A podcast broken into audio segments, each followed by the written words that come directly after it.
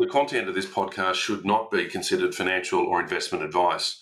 All interviews and discussions are opinions only, and the podcast has been created without taking into consideration the listener's financial objectives, financial situation, or needs.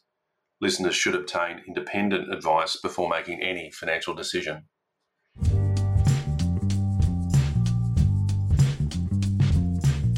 Hi, everyone, and welcome to this edition of Stock Doc. I'm your host, Dr. Nigel Finch.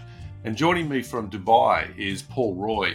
So, Paul's chairman of the Riva Group and CEO and founder of Galaxy Racer Esports. Now, MSM Corporation Limited is listed under the ticker code MSM on ASX, and it's a stock worth watching because of its exposure to the massive esports market. And much of this exposure is through its strategic partnership with Paul Roy's business. So it's my pleasure to introduce a legend in esports, and that's Paul Roy. Welcome to the program. Thanks, Nigel. Happy to be here. Great. Paul, can you give us a very brief overview of the relationship with the listed company MSM and your group of businesses? Sure. So uh, we have two segments to our business. The one side of it is the Riva Group, and the Riva Group has been in uh, entertainment and gaming for over 20 years. And then the other side of the business is Galaxy Racer Esports, a venture that I started about a year and a half ago. So MSM is an investor in one of our companies called Riva Technology and Entertainment. And through Riva Technology and Entertainment, uh, we own a stake in a company called Firefly Games where we produce uh, mobile games based on well known Hollywood IP. We've got a game out right now called The Terminator Dark Fate, and we've also got a few other licenses in the pipeline that we'll be announcing over the next uh, year, year and a half. Uh, the second relationship that MSM has is uh, RTE, which is Riva Technology and Entertainment, uh, has a licensing agreement with MSM to take the original platform that they had developed and adapt it for esports and esports content. And given that Galaxy Racer is uh, very heavily involved in the uh, esports segment, the management of that platform has been uh, handed over to Galaxy Racer. So moving forward, we, Galaxy Racer will be overlooking the development and the uh, deployment of the platform globally. Mm. Well, this esports is uh, very exciting stuff, Paul. So before we get uh, you know too far into it, I just want to go back to basics and, and just help uh, explain to our audience about esports. When were they developed? How long have you been active in the sector? And what is an esport? Right. So esports is competitive gaming, right? And uh, although it's become really popular now in the last five or six years, uh, what most people don't know is esports has been along, uh, around as long as gaming has. Uh, I think when the first ever games like Space Invaders and all came out, there was little Space Invaders championships being held. And uh, I don't know if you're a fan of uh, 1980s movies, but there was a famous, uh, fairly well-known Fred Savage movie called uh, The Wizard. Did you watch it? It was a 1989 movie. And I, I wasn't born then, Paul. You know that. right, but, the, but that particular movie, uh, and you know, this is just on the back of Fred Savage breaking out after the Wonder Years, and the, the entire premise of this movie was him and his little stepbrother uh, trying to go to Los Angeles to take part in a big video gaming competition to win $50,000. So even back then, I'm talking 1989, the whole concept of large video game tournaments paying out large amounts of cash uh, was already well established. Uh, unfortunately, after that, over the years in the 1990s and the early 2000s, uh, the, the competitive gaming scene became pretty amateur driven. But in the last few years, with uh, more and more uh, streaming content being uh, being made more relevant and people consuming more and more content, they've started to accept competitive play. And I think it's just been in the last seven to eight years that it's just blown up. And specifically in the last few years is is when it's uh, it, it's it's really gone into stratospheric heights. Uh, it's got to the level now where the total e- esports viewership audience has exceeded the NFL and just just to put it in perspective, uh, you know, in, in North America, the biggest event that they have is the Super Bowl. And last year, the League of Legends World Championship Finals actually pulled in more viewership than the Super Bowl event. So, which is pretty pretty incredible from a sport that was pretty unheard of a few years ago. Yeah, and Paul, you've been in this sector for some time, right? You're um, you, are earlier early entrant into this space. Uh, well, I've been in gaming for over 21 years. Uh, I actually set up the first game development company in the Middle East over 21 years ago and produced the first ever title from here. So I've been in uh, gaming and entertainment for a very, very long time. Uh, esports, we got slightly later into. Uh, I'd say we really got heavily involved when Galaxy Racer started just over a year ago. Uh, but what we were able to lean on is uh, all my relationships in the gaming industry and you know all the uh, contacts that we built over the years. So we've been able to do in a year what most esports organizations take four or five years to do to, to scale and scale up.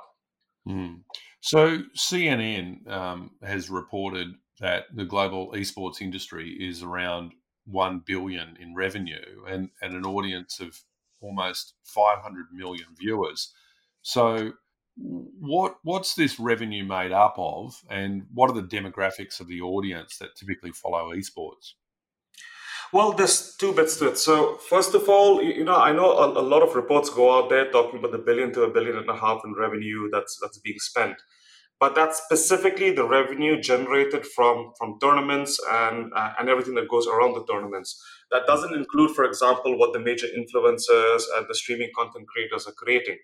And I feel all of that falls uh, should fall in the esports as well because many of these major athletes also tend to be uh, influencers and YouTube content creators themselves. Yeah. Now, typically, the the billion that CNN is talking about, I'd say close to sixty percent would be sponsorship and advertising revenues, uh, specifically for for the tournaments.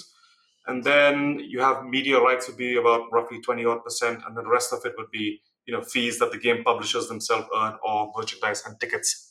But the, uh, the the challenge is that when people look at that number, they think, ah, okay, compared to gaming, gaming is a 150 billion dollar industry. Uh, esports is uh, seems like it's only one billion dollars. That's not actually true, because if you look at the valuation of the top 10 esports organizations in the world today, uh, I think the, the the the tenth organization is valued at over 200 million dollars, and the number one one is valued at over 450 million. So if you took that collective valuation of it all, that's already exceeding three or four billion dollars. So yes, I mean they're right in terms of revenues. It's about a billion, billion and a half, but uh, that's not very re- reflective of the overall uh, industry itself. So when we start to think about the audience, um, yep. you, you know, one of the things that I'm intrigued by is the ways in which they're accessing esports. So the channels with which they do it and particularly platforms such as YouTube and Twitch. Um, so, what what role do these platforms play in the delivery of entertainment to your esports audiences?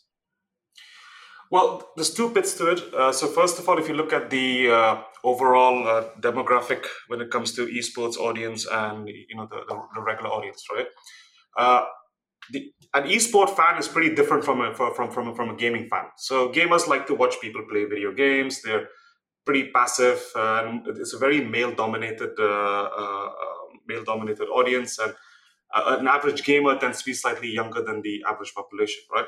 An esport fan, though, is an even more specific segment of that. So it's it's a very the majority of the audience. Uh, it's a very high segment of males. Uh, most of them are pretty highly educated, and in general, they tend to be much younger than the active population. So they are what I call the Gen Z and the young millennial g- generation. So for them, the, their main platforms that they uh, consume content on are Twitch and YouTube. Uh, they're not the types of kids who are going to be sitting out and actually watching television or going out there. The majority of their life is only on these two platforms. Well, look, let's let's talk about this because this has been, you know, um, you know, quite quite subtle, but it's turned into this tectonic shift. You know, in in, in, in my generation, entertainment was delivered through TV, radio, cinema, DVD, those sorts of medium. This has now morphed more to streaming services such as Netflix. Um, but if we look at teenagers, um, the delivery of entertainment is very different in an online and permanently connected world. So, can you talk to us about how teenagers, and, and I'm using that word as a bit of a proxy for esports audience, so correct me if I'm wrong, but how teenagers are consuming entertainment today, what channels are seeing the most growth, and, and how is this really reshaping entertainment industries? Okay, um, so there's two aspects to this. One, I'm going to talk about the overall uh, media consumption, and then I'll talk to you a little bit about the esports. So there was a study done recently about media consumption in the U.S. and uh, you know the amount of money that brands were spending uh, uh, advertising these individual platforms versus the amount of time that was being spent. And what they found was from the overall platforms that are out there, I'm talking about television, streaming platforms, gaming content on YouTube and Twitch, uh, music, and everything that's out there, less than 8% of the audience were watching television and over 37% of the audience which is the younger kids and the teenagers were actually watching gaming content. They weren't even on the streaming platforms. So you could see that a, almost a third of the entire viewership in the us right now is heading more and more towards gaming and game related content uh, uh, on, on, these platforms uh, these kids pretty much only consume content on twitch or youtube so i'll give you an example there was a study that was done last year and uh, they, they, started comparing uh, esports fans with Twitch esports fans, right? And they, want, they wanted to check out an, an average esports fan. How much time does he actually spend watching real life television? So whether it's sports or TV shows or anything of that sort. So in 2019, they found that an average esports fan would watch television for about six, six and a half hours on average. A Twitch esports fan would barely spend two hours a week watching uh, television. And that spike of two hours per week that happened in 2019 was just because of the Game of Thrones finale right? So it was pretty incredible. So unless it's a special event like a, uh, uh, uh, a live sports was happening with you know football or World Cup or things of that sort, uh, it's very hard to attract teenagers to get back on, the, on television and consume the content there. Uh, even if they're watching streaming services, uh, they're likely not watching it on you know through their regular television program, but it's via their console or via their PC or one of the other devices that they have. And and this um, you know rejection of these you know what what was historically the traditional methods of entertainment delivery, and moving on to these other ways of consuming entertainment. I mean, this is also reshaping advertising spend. It's shaping the investment in production. It's shaping, you know, the, the share of wallet from the audience as well. So you know what's happening out there as a result of that what what what industries are benefiting so the first thing that's happening is uh, people have realized that if you look at the content that's happening on, on, on youtube uh, specifically when, when i call youtube the, the television of uh, the current generation hmm. uh, kids want content on demand so they want it there and then on the spot and they usually want the content in bite-sized uh, elements so they're not the type that are going to sit and watch for 30 or 40 minutes before they decide that the content is good you have to be able to grab their attention in the first five to seven minutes, right? Uh, some brands have realized that. There's actually a, a video on demand uh, competitor to Netflix called Quibi that uh, started out uh, a few months ago, which was launched by uh, Jeffrey Katzenberg, who's the ex founder of DreamWorks Animation. And that's what they're trying to do. They're trying to create content that will be delivered in small 10 minute size bites just to be able to grab the attention of this younger audience and also to grab the attention of people who are consuming this content on the fly, right? So they're watching this content on their mobile devices and things like that. Uh, because of this shift to uh, uh, and the format in which uh, kids are now consuming content, uh, some of the more traditional brands, of course, you have you've had the regular brands already and who are more tech savvy. They've been able to adapt to this pretty quickly, right? So you've obviously got the likes of all your IT related brands and anything around gaming and so on and so forth who are quickly able to adapt to it. But more and more, you're seeing non-endemic brands that realize that look, if we want to be able to talk to uh, the Gen Z uh, and the millennial generation, then we need to be able to figure out to talk to them in their own language. And that's why you're seeing more and more investments happening and brand partnerships happening between what I'd call old school brands and uh, esports and esports related content. Mm-hmm. Yeah. Look, the, this esports has certainly taken you know a massive share of audience, um, and it's useful to reflect on the size of the tournament market, this esports tournament market. So you're in Dubai, I'm in Australia. Australia's most prestigious horse race, the one that's uh, the race that stops the nation, pays out a staggering eight million dollars in prize money. But the Fortnite World Cup pays what thirty million dollars in prize money. Can you talk a little bit about the prize money and the other revenues that are earned in this tournament market?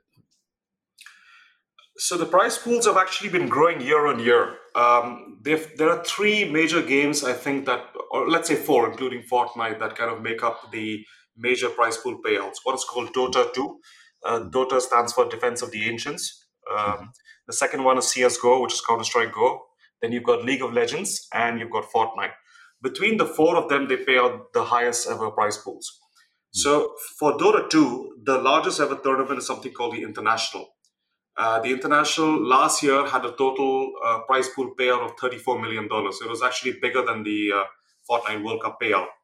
And uh, it's pretty incredible because the, the company that hosts Dota 2 uh, and the international, sorry, they only seed the the prize pool with very little money. So it's between a million to two million dollars is what they will typically seed in. The balance of the money is actually donated by the fans right? So the fans will donate this cash in exchange for uh, in-game accessories and things of that sort.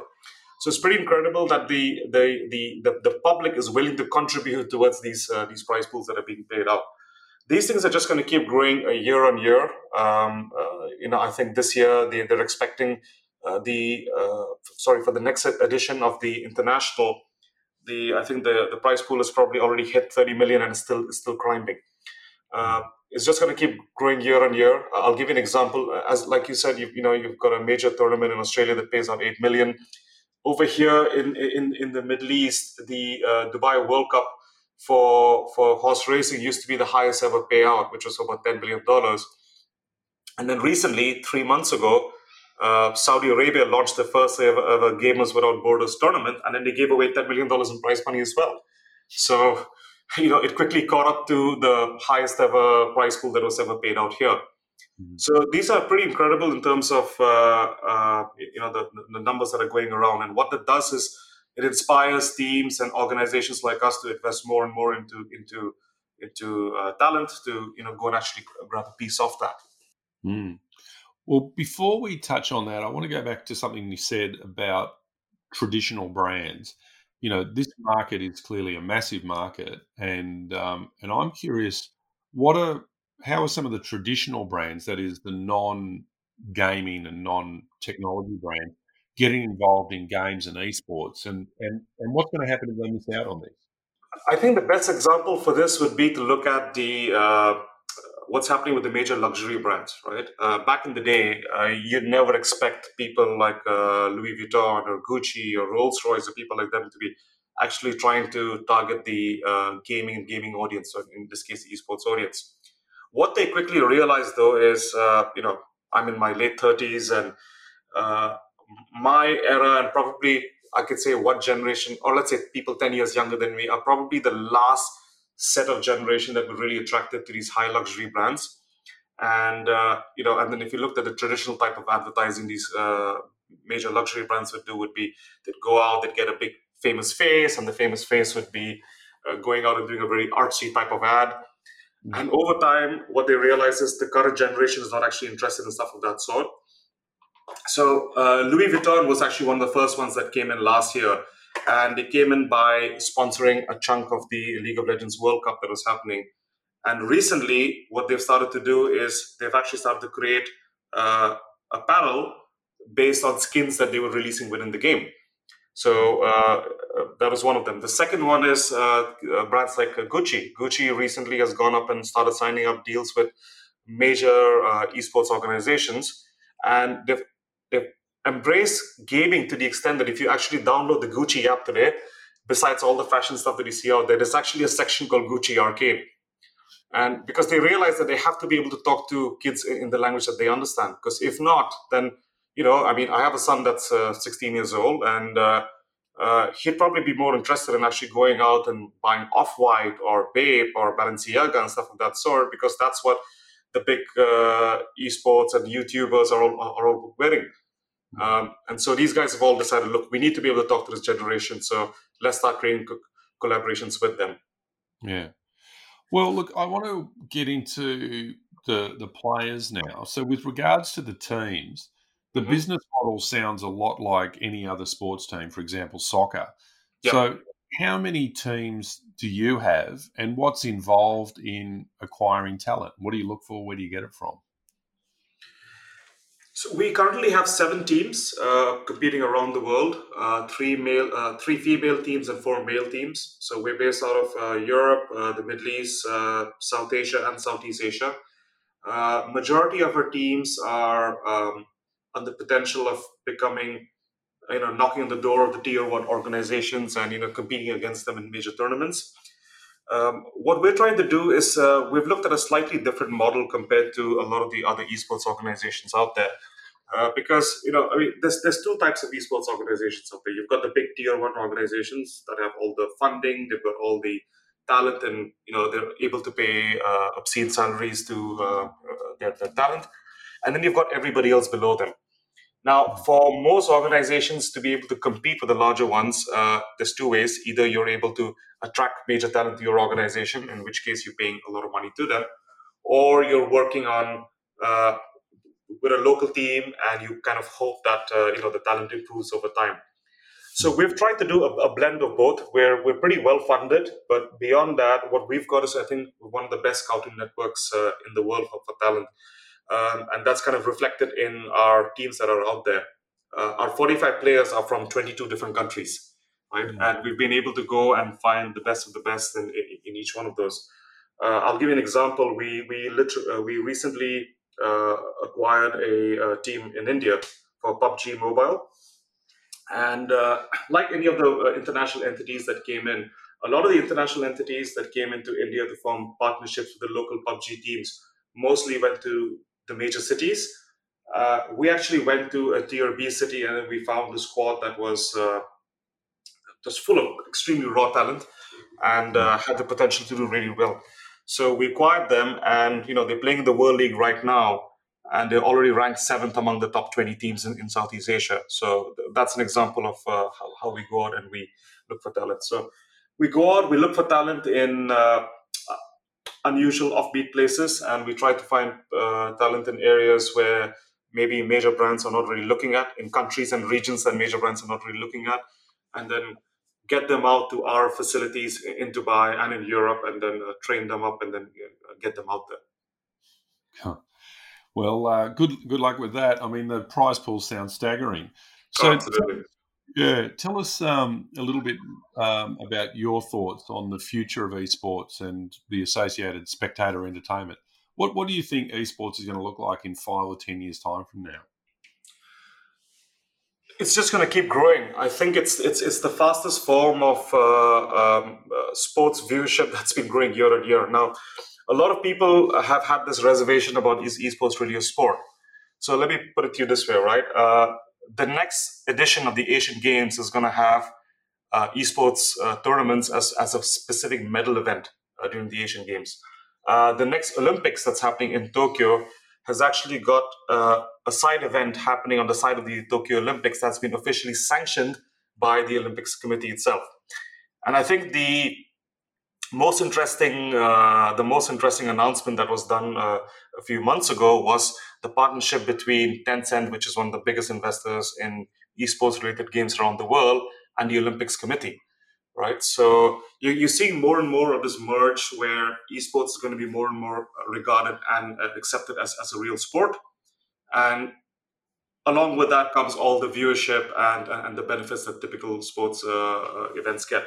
It's already pulling in, in terms of online viewership, what what major uh, sports tournaments are, and uh, and for offline events, you know, when they have the major tournaments and in, in Europe or, or uh, Vegas or in China, they're filling stadiums with over 60 to 80,000 people. Um, so it's already got gotten there, and I think it's just going to get more and more accepted. Mm. So, very, very briefly, what sort of things can we expect to see from your business over the coming quarters? There's there's four aspects to our business. Uh, one side of it is uh, we on the tournament side. So we own the rights to a festival called Girl Gamer, which is the largest uh, uh esports uh, tournament of its kind in the world for women, and we own the rights to host it in Dubai for the next five years. We hosted an edition this year in uh, in in February, and we and the next year's edition will probably be towards the end of the year, just because of the current coronavirus situation. But it'll be held year on year, and we just keep growing that out. The second side of the business is uh, the teams that we own, and you know who are competing in all uh, in all uh, different tournaments around the world. The third side of it is the content creator and influencer side of it. We've uh, we've actually signed up quite a few major influencers with major fan following, and over the next few weeks we'll start announcing them uh, one by one. And uh, all of this put together basically makes us into a, a tournament, professional player, and content delivery uh, powerhouse. And which brings us to the fourth side of the business and you know our relationship basically with MSM and with RTE. Uh, the the uh, I can't tell you much about the platform because we we're still in development and you know we hope to launch it uh, early next year. But the idea is that we're going to take the aspects of what we've got in terms of esports, in terms of the content creators that we have, the tournaments that we're running, and the players that we have, and we'll be running a lot of that through the new platform that is being built. So with the four of us together, we'll pretty much have the entire ecosystem covered up in terms of esports. Uh, what do you expect from us over the next few months? You'll see a lot more signings in terms of teams. You're going to see a lot of content creators being uh, being announced, and uh, a lot of exciting tournaments that we'll be organizing as well with the Girl Gamer and by ourselves. Paul Roy, it's been a pleasure. Thanks very much for taking the time to shine the light on this massive and growing esports market, and I wish you every success in your endeavours. Thanks, Nigel. Thanks for having me on. Thank you to my guest Paul Roy for joining us for this edition of Stock Doc.